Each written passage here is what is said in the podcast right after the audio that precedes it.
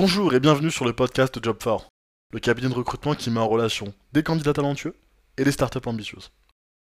Grâce à notre plateforme job4.io et son algorithme de matching, nous mettons en relation nos candidats et nos startups partenaires que l'on accompagne au quotidien sur leurs besoins de recrutement. Notre ambition ? Créer le match parfait entre ces deux parties.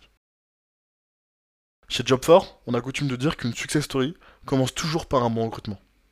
Alors si vous souhaitez démarrer la vôtre, rendez-vous sur job4.fr. Bonjour et bienvenue sur ce nouvel épisode de podcast. J'ai le plaisir aujourd'hui de recevoir Hugo, donc Sales Director chez OneFlow. Et en ma compagnie pour animer ce podcast, j'ai Apolline, qui est Headhunter et Account Manager chez Job4. Bonjour à tous les deux. Bonjour à vous. Bonjour à vous deux. Dans un premier temps, je vais laisser notre invité de se présenter. Donc, Hugo, est-ce que tu pourrais te présenter rapidement en 2 minutes ? En 2 minutes, allez, on va faire ça. Donc, enchanté à tous et merci de m'accueillir. Donc, Hugo, 31 ans, je suis directeur commercial France de OneFlow depuis novembre. Et j'ai vécu, petite particularité, j'ai vécu les 6 dernières années à Londres et je suis revenu en France depuis 2022. Voilà un petit peu ce que je... Hugo en 1 minute. J'avais dit 2, t'as encore 1 minute pour nous expliquer. pourquoi être expatrié du coup à Londres ? Ouais, bah, je voulais, comme beaucoup, c'était apprendre l'anglais et avoir une expérience un peu différente. Je voulais pas forcément suivre le cursus un peu traditionnel de tu finis l'école, tu galères un petit peu pour trouver ton premier emploi, etc. en France. Je me suis dit on va tenter la vie anglo-saxonne. J'ai toujours bien aimé la ville et la culture, assez détachée, assez ouverte. Et donc, avec un ami de master, on est partis tous les deux ensemble. Et ce qui était censé faire que 6 mois, bah, au final, a duré 6 ans. Et je m'y suis quand même pas mal plu, malgré la nourriture et la météo quand même. Deux points quand même hyper importants. Ouais, là, c'est vrai que revenir en France, ne serait-ce que pour la nourriture, ça fait quand même une grosse différence pour le coup, ouais, carrément. Parce que la météo, oui, c'est vrai que bon, si vous êtes à Paris en plus, OneFlow. Ouais, on est basé à Paris, à côté de Châtelet, donc ça peut préparer qu'à Londres pour le coup. Et si on revient un peu du coup sur ton parcours scolaire, tu as fait donc tes études à l'université de Saint-Quentin. Ouais, tout à fait. Un petit gars du 7-8. Ouais, alors j'ai eu les deux, j'ai fait Cergy et Saint-Quentin, donc ça fait pas mal de banlieues effectivement, ouais. Et après, moi, ce qui m'intéresse, c'est surtout de savoir comment tu t'es dirigé vers le métier de sales. Parce que c'est vrai qu'il n'y a pas vraiment de métier qui destine à être commercial, mais comment t'en es arrivé à avoir cette appétence en fait, pour la partie commerciale ? Ouais, c'est une bonne question. Je pense que ce qui m'a en premier abord intéressé, c'était le côté incentive, le côté salaire. Je cherchais pour moi, tu vois, pas forcément… Enfin, je me serais jamais vu faire juste un 9h-17h et avoir le même salaire fixe, peu importe… la performance que tu peux faire. Je suis assez compétitif de nature, donc j'ai vraiment cherché à faire un travail qui était en adéquation à ça. J'ai toujours été aussi très curieux de nature, à poser pas mal de questions, etc. Donc je me suis dit, c'est 2 traits que je recherche, et donc du coup, la suite logique a fait que je m'oriente un peu plus sur un côté commercial, un peu plus sales. Ouais. Et qu'est-ce que tu préfères dans cette partie-là, dans ce métier-là ? Côté sales, je pense que c'est le challenger l'opinion de quelqu'un. C'est vraiment ce côté où tu approches un prospect qui te connaît pas, ni toi, ni ton entreprise, qui n'ont jamais entendu parler de toi. Même si tu es convaincu que tu peux leur apporter quelque chose de bénéfique, que ce soit à eux ou même à toute l'entreprise, c'est vraiment de se dire, écoute, il me connaît pas, il n'a pas forcément envie d'apprendre à me connaître à cet instant T, et donc c'est à moi de lui faire comprendre, en l'éduquant un petit peu, en le challengeant un petit peu, qu'on a intérêt à se parler. Et c'est en approfondissant un peu ces conversations de se dire, effectivement, oui, notre solution, notre produit, ce que tu veux, ce que tu vends, peu importe, peut vraiment avoir un impact pour toi. Et c'est ce côté vraiment, ça fait un peu cliché de dire ça, mais ce côté humain où tu vas te challenger, apprendre à connaître la personne, ses besoins, et voir si vraiment tu peux l'aider, c'est ça qui m'a vraiment...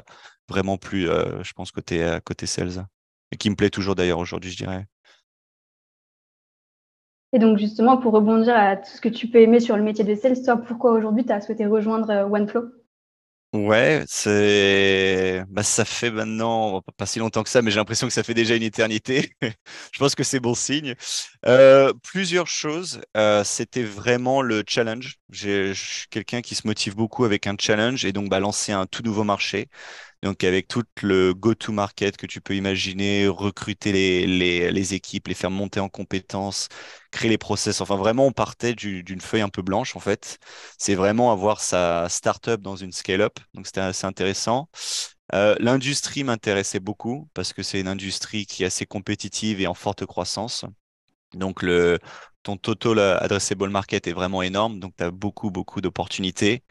Et je cherchais aussi beaucoup une culture, une valeur un peu spécifique en fait à ce que j'avais rencontré à Londres et que j'ai reconnu assez rapidement dans OneFlow, de par les entretiens qu'ils faisaient. C'est vraiment un petit peu, si je peux la décrire, c'est vraiment on va te juger sur ta performance en fait. On va vraiment te laisser tout tester, on va te donner les moyens et à la fin c'est lié uniquement à ta performance au final. Et donc c'est quand même assez diverse comme culture, assez inclusive. Et donc, du coup, c'est ça qui m'a beaucoup plu pour le coup. Ouais. Je pense que c'est ces deux, trois aspects et le manager avec qui je travaille actuellement qui vraiment représente bien ces valeurs et je me suis dit, ouais, c'est vraiment le prochain défi que j'ai envie de relever. Justement, en parlant de défi, c'est vrai que chez OneFlow, il y a plein de choses à venir pour cette nouvelle année.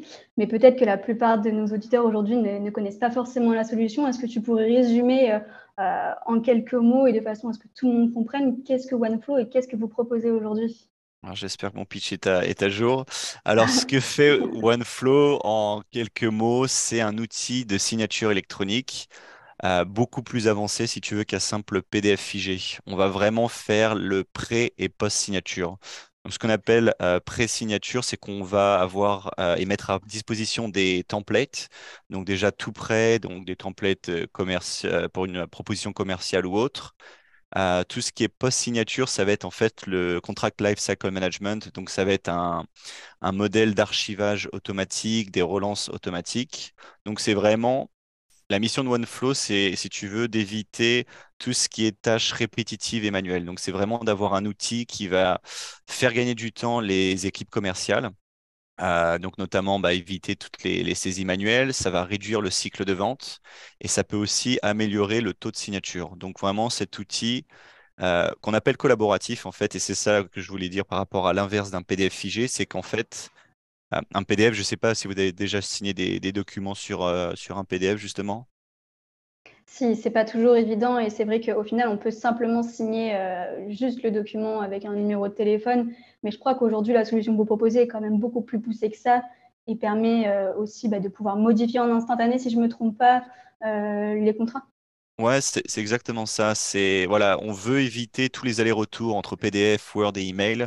Tout se fait directement sur la plateforme et donc en fait, toi ou ton futur client ou futur candidat, parce que ça dépend si c'est un département sales ou RH, en fait, peut apporter les modifications qu'il ou elle souhaite.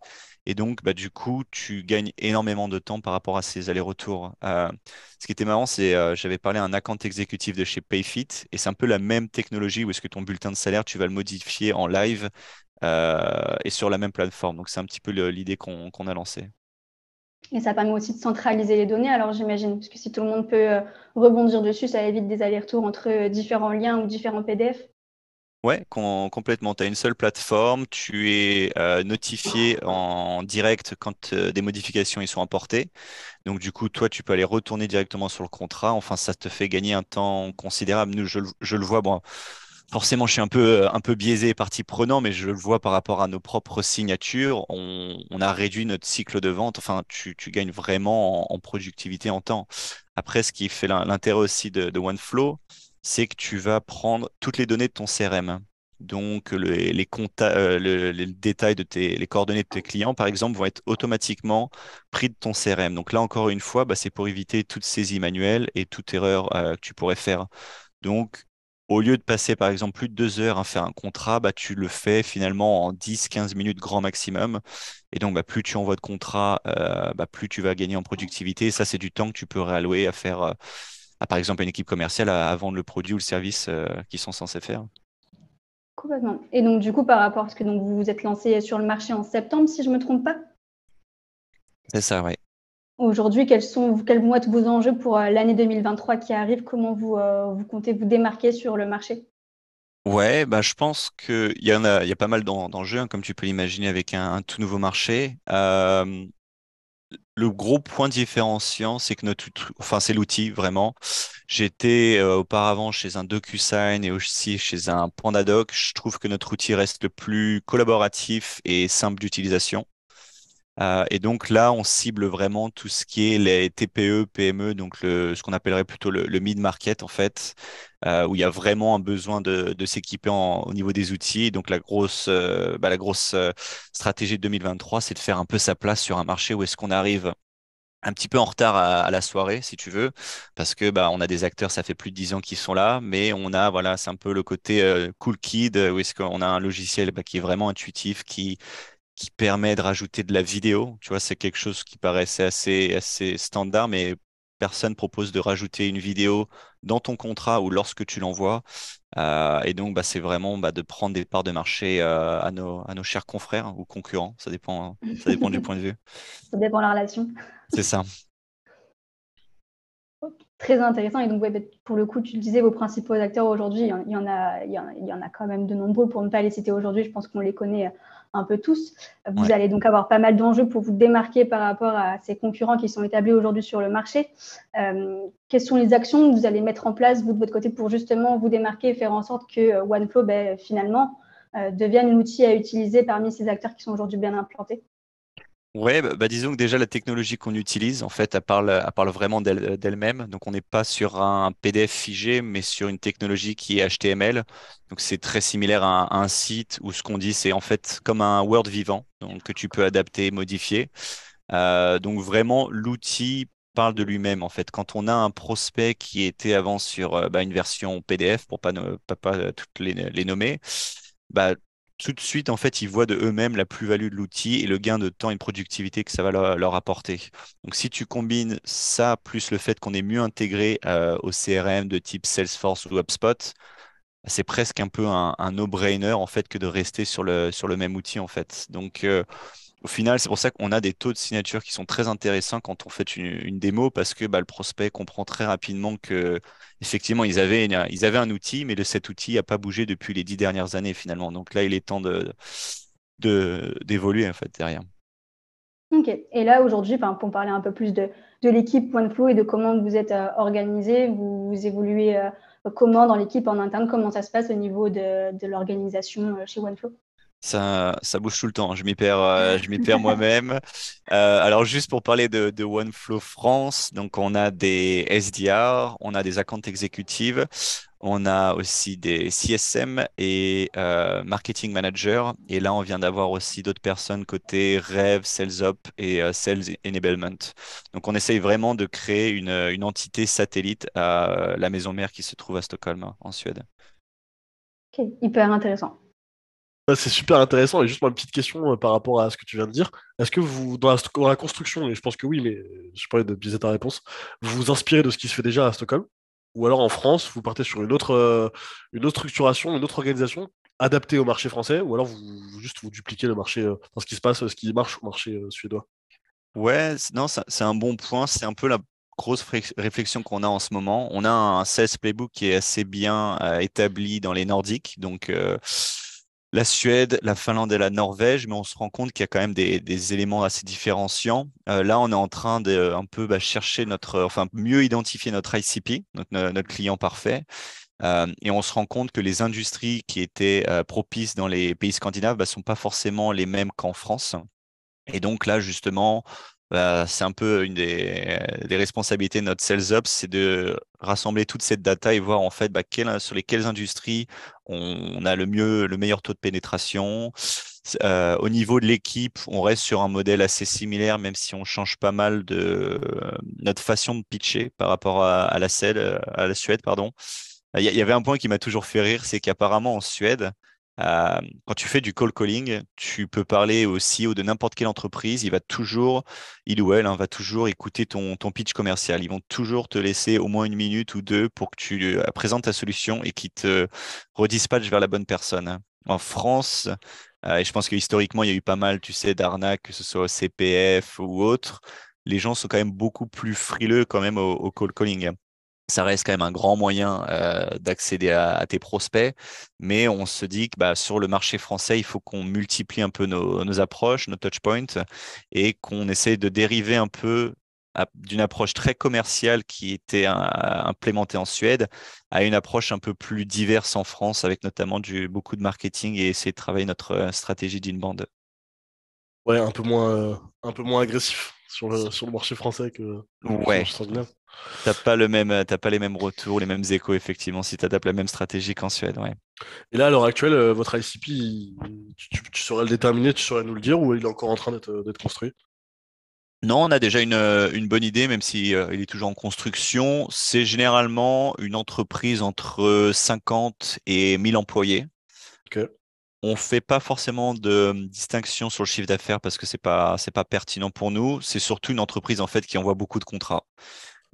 Donc, ça peut être une entreprise qui envoie beaucoup de contrats ou qui a une équipe RH ou un département commercial qui est assez important par nature. Et forcément, plus tu envoies de contrats, plus tu as besoin d'automatiser le tout pour pas que ça te prenne des journées, des heures, etc. On a des industries qui fonctionnent mieux que d'autres. Tout ce qui est l'éducation en ligne, par exemple, fonctionne pas mal. On cible beaucoup tout ce qui est SaaS, donc toutes les startups et scale-up en France, parce que déjà, on parle un peu le même langage, ça se comprend assez vite. Tout ce qui est dans l'immobilier aussi, parce que tu as beaucoup de contrats qui passent et qui se signent. Donc, c'est ça qui est intéressant avec notre produit, c'est que ça peut vraiment… tu as un scope qui est assez large quand même à aller adresser derrière. Tout ce qui va être cabinet de recrutement, boîte d'intérim, tout ce qui… Des contrats entre plusieurs parties, je pense que ça peut t'intéresser aussi. Exactement,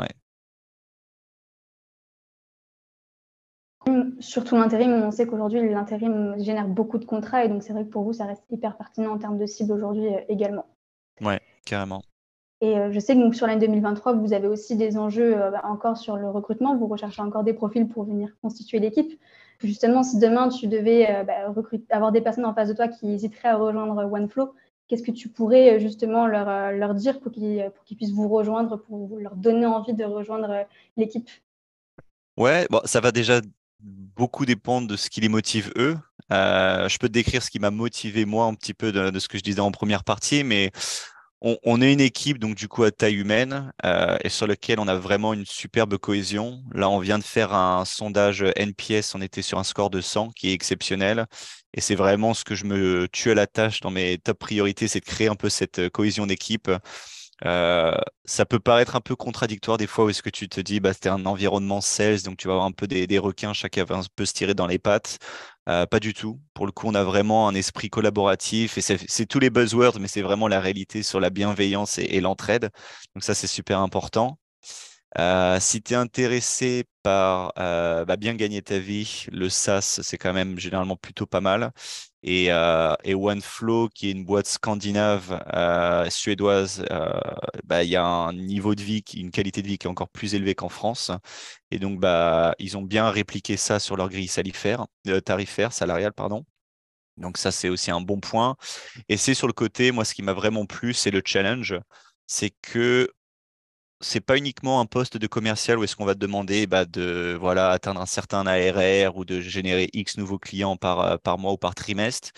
Mais vu qu'il y a tout à construire, tu fais pas mal de projets annexes en fait. Et je pense que c'est super enrichissant parce que c'est vrai qu'un métier de commercial, ça peut être un peu répétitif. Et là, vraiment, on est en train de retravailler notre sales deck, notre discours commercial, les questions qualifiantes qu'on pose. Et je pense que c'est vraiment une belle ligne à rajouter sur ton CV, de te dire j'ai été le premier des employés de chez OneFlow, j'ai aidé à identifier l'ICP, à améliorer le taux de vente, à réduire le cycle de vente. Donc, c'est vraiment des projets annexes qui sont, je pense, assez enrichissants pour un candidat. En tout cas, moi, ce qui m'ont beaucoup plu au premier abord. Ouais. Et c'est lequel des arguments que tu as cités qui t'a le plus plu, toi ? C'est le challenge. C'est le côté, on part sur Non, c'était vraiment le côté, on part d'une feuille blanche et voilà, faut tout faire. Ouais, parce que quand toi t'es arrivé sur la partie française, du coup, t'étais le combienième employé? T'étais dans les… 4e. Ouais, donc Je suis arrivé, c'est assez marrant, je suis arrivé quelques mois après l'équipe commerciale qui était un peu déjà en place parce qu'on n'avait pas pu avoir le meilleur timing, ça ne fonctionne jamais comme ça. Mais oui, du coup, quatrième employé en France. Donc tu pourras dire dans un an ou deux, t'étais parmi les premiers, quoi. Quand vous serez une cinquantaine, une centaine. C'est exactement ce que j'avais dit justement sur mon plan de 90 jours de se dire bah, j'ai envie qu'en fait on se dise putain on a réussi, quoi. On est maintenant 100 personnes ou je ne sais pas combien on sera dans 2, 3, 4, 5, 10 ans, mais de se dire voilà, regarde maintenant ils ont énormément de lead inbound, ils ne savent même pas quoi en faire, ils ont un script qui est vraiment rodé, ils sont pourris gâtés, quoi. Donc j'ai envie que les équipes puissent se dire ça dans quelques années, ouais, exactement. Bah, en tout cas, c'est ce qu'on vous souhaite et c'est ce qu'on te souhaite. On va passer sur la dernière partie de cet entretien, de cet échange, qui va être plus sur la partie perso. Bon, on sera moins sur OneFlow, mais on sera plus sur toi. Ouais. T'inquiète pas, on n'ira pas dans ta vie, dans ta vie privée. Je l'ai juste poser sa petite question et ensuite j'enchaînerai. Ouais, vas-y. Ouais, moi j'avais une dernière question pour toi, plus axée sur le poste que tu occupes aujourd'hui en tant que sales. Toi, est-ce que si tu avais une anecdote à nous raconter, ce serait laquelle sur ce que tu as pu vivre en tant que sales? Qu'est-ce qui t'a le plus marqué ou un challenge qui t'a vraiment fait exploser de joie ou je sais pas, l'anecdote qui t'a le plus marqué? C'était par rapport à mon ancienne entreprise. C'est une drôle d'anecdote. Donc c'était donc mon ancienne entreprise basée à Londres justement faisait de la génération de leads. Donc on générait des clients potentiels via les canaux traditionnels genre AdWords ou Facebook. Et donc on va rencontrer une énorme start-up à Berlin. Donc ils étaient dans un super hangar réaménagé, donc vraiment super sympa. Et donc on rencontre un des cofondateurs. Et à peine arrivé, il nous dit tout de suite, donc on venait vraiment juste de descendre de l'avion, littéralement. Il nous reçoit dans ses bureaux et il nous dit, voilà, je ne vais pas vous offrir tout de suite le café. J'ai un dilemme. Votre service de génération de lead est tellement efficace que soit je continue avec vous et je dépense tout mon budget marketing, je vire les trois pseudos, et c'est lui qui avait mis ce mot-là, trois pseudos directeurs marketing que je viens d'embaucher et je suis complètement dépendant à vous comme de l'héroïne. Ou alors, je continue avec mes, encore une fois, pseudos professionnels du marketing et je grossis beaucoup moins vite que ce que je devais faire sur ma roadmap. J'ai un coût par lead et un retour sur investissement qui est beaucoup plus faible. Et ça, c'était une anecdote qu'on a utilisée à l'époque, justement, quand on expliquait un peu les bénéfices de cette ancienne entreprise. C'était assez particulier où est-ce que le côté très allemand, très direct, et à peine le temps d'arriver qu'on te balance tout de suite un dilemme comme ça, que faire?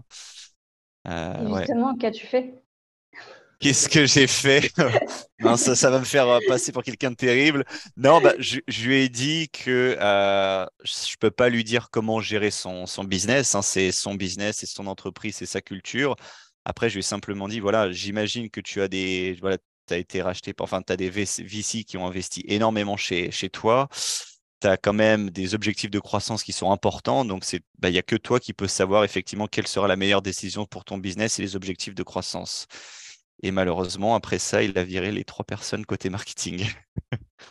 C'est une anecdote un peu sombre, je m'en rends compte en la racontant, mais voilà. Double tranchant, disons. Double tranchant, effectivement, ouais. Ça crée du business, tu aurais pu nous les envoyer sur job4, on aurait trouvé quelque chose pour eux. Pour les relocaliser, ouais, effectivement. Non, on va continuer dans les petits retours d'expérience. Moi, il y a une question que j'aime bien poser aux gens, même dans la vie en général, c'est quel est le meilleur conseil qu'on t'a donné? Ça permet après d'en apprendre un peu plus sur les personnes, je trouve. Meilleur dans le boulot, conseil, ouais. Dans le perso, dans le sport, dans tout ce que tu veux, peu importe, ouais. Dans le travail, mais... C'est vraiment le cliché McDonald's, c'est vraiment comme Azuar, genre viens comme tu es, essaye pas de t'adapter aux autres, parce que tu peux pas plaire à tout le monde et t'as pas envie de plaire non plus à tout le monde, mais c'est vraiment de rester toi-même comme tu es en fait, et pas se mentir à soi-même. J'ai quand même cité McDonald's, c'est terrible. Ouais, mais tu peux citer la personne qui t'a dit ça, peut-être c'est... C'était mon ancien manager de l'époque. Ouais. C'est mieux, ça passe. Voilà. On va dire que la citation vient de lui.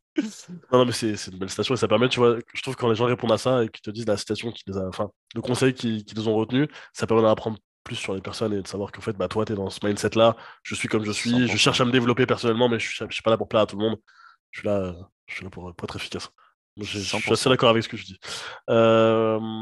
Si demain, tu devais garder quelques outils, genre 2-3 outils pour gérer ton business actuel, donc pour ton poste de sales directeur chez OneFlow, ce seraient lesquels? Quels sont les outils indispensables que tu as au quotidien, donc, dont tu ne pourrais pas te passer en fait, pour gérer ton activité? Alors que ça peut être tout, hein, ça peut être du Google Agenda ou un outil que vous avez développé en interne, enfin... Peu importe. Ouais, je pense qu'il y en a vraiment 2 importants.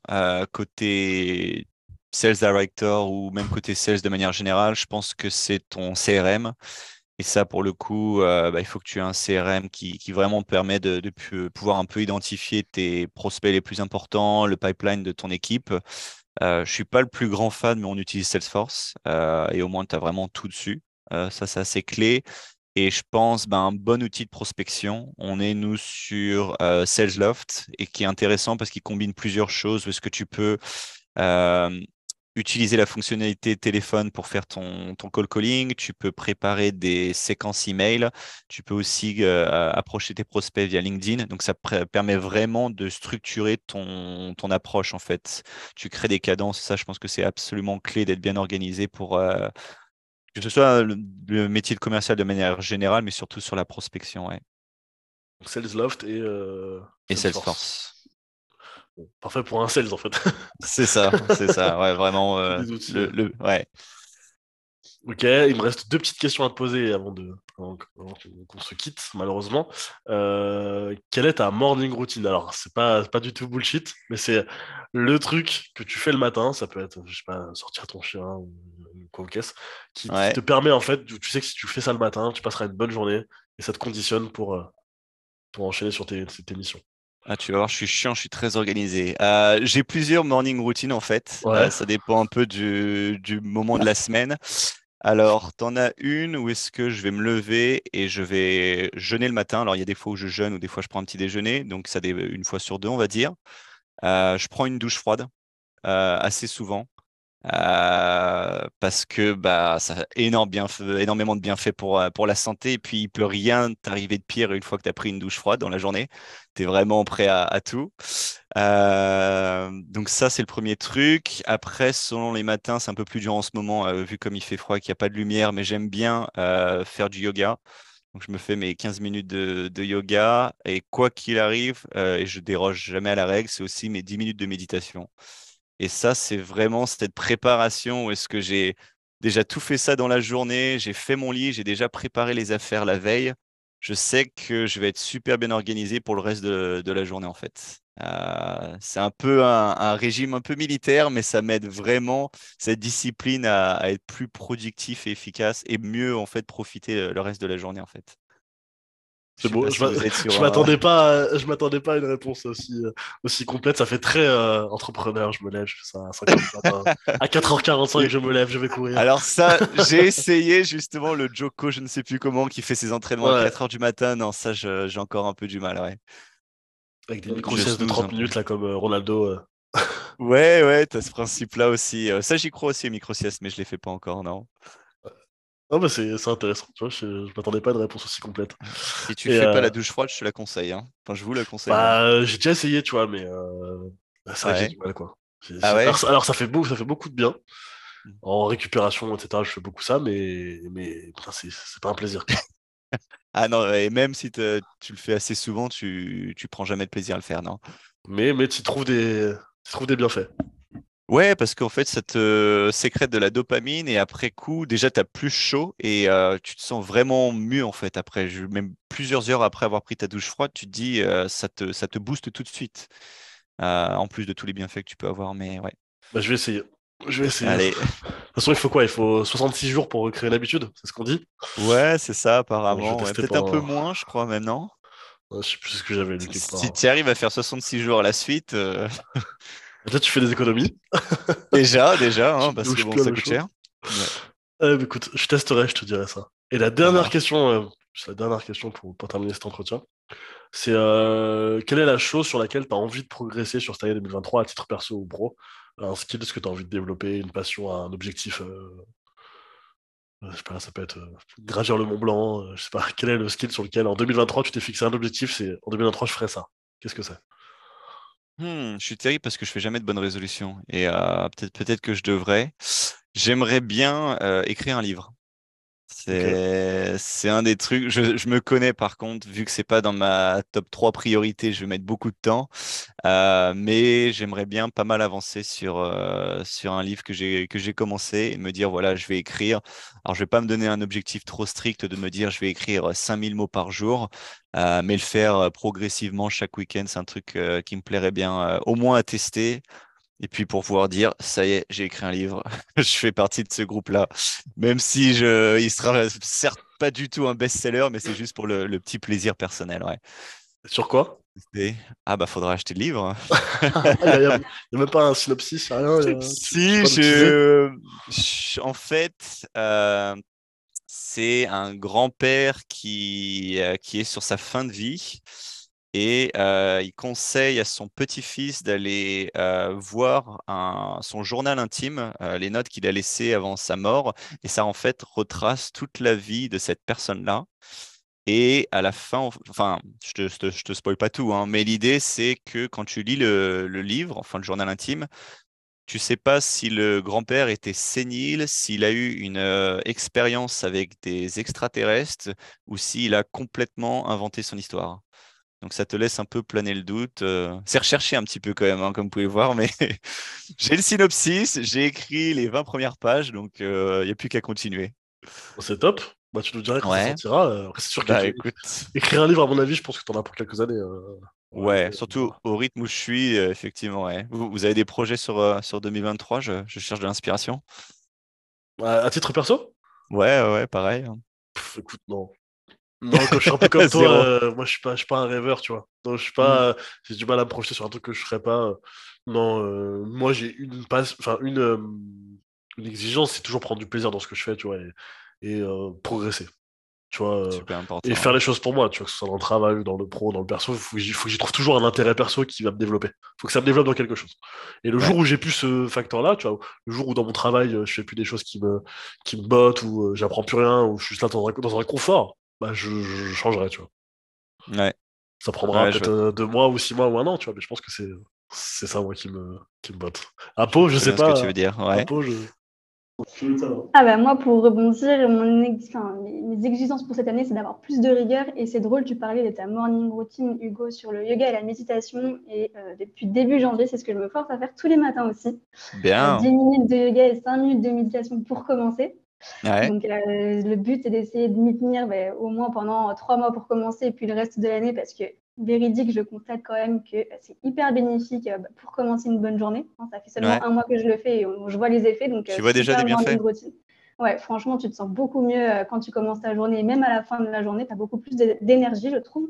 Ouais. Donc le but c'est de continuer de la poursuivre et surtout de me remettre au sport, mais bon, ça c'est un peu le truc bateau que tout le monde dit, mais c'est vrai que cette année j'avais pas décidé de faire de résolution, comme je n'en fais jamais, mais cette année, c'est quand même primordial pour la santé physique et mentale de pouvoir faire une activité. Donc voilà mes exigences pour cette année, de la rigueur. C'est bien, en plus, c'est le plus dur qui est le plus difficile, hein, surtout pour la méditation. C'est bête, hein, parce que tu dis tu dois penser à rien, mais c'est une des activités les plus difficiles parce que ton cerveau part dans tous les sens. Donc c'est bien si ça fait déjà 1 mois que tu t'y tiens, félicitations.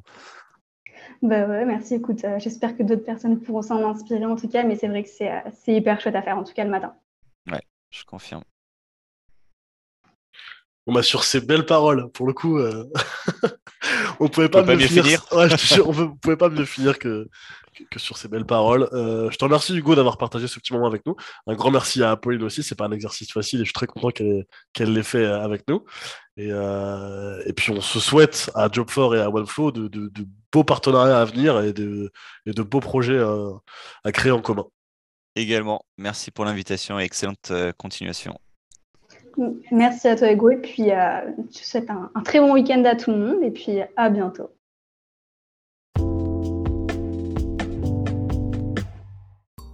Un grand merci de nous avoir écoutés jusqu'au bout. Si l'épisode t'a plu, n'hésite pas à le partager autour de toi et à nous le dire dans les commentaires. On s'est fixé le challenge ambitieux de publier un épisode de podcast par semaine, alors reste connecté pour recevoir chaque mardi du contenu sur les nouvelles méthodes de recrutement et pour découvrir le parcours de nos invités.